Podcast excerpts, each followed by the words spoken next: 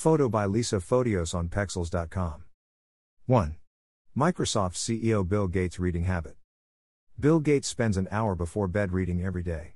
Doing so helps to relieve stress levels and to boost cognitive function, all the while creating new knowledge from which the next great innovation might spring. Spend some time every night before bed reading on any subject. The stimulation can work wonders for creating new connections between work and play, bringing you one step closer to the next big break. 2. Podcast Alex Blumberg's Family Discussion Time. In an episode of his new hit podcast Startup, former NPR producer Alex Blumberg speaks of his desire to spend a significant amount of time with his young wife Nasneen.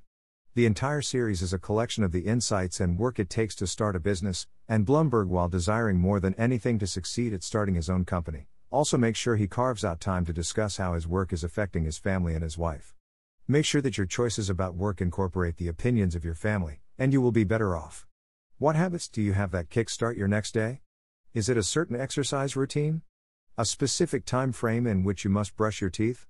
Share it with us. We are always looking for feedback from our community. 3. Buffer CEO Joel Gascoigne's walking habit. Each evening, regardless of the day's events, Buffer CEO Joel Gascoigne takes a 25 minute walk, one that he has worked to associate with shutting his mind and body down for sleep. Gascoigne uses walking to reach a state of tiredness, so think of a way to incorporate activity to bring your mind to a state of rest. Many great minds have used walking as a tool, and it could easily be incorporated into any schedule. 4. Arianna Huffington's shutting down of her phone. Many workaholics have a hard time turning off their phone for the night, but the ones that do advocate for this process.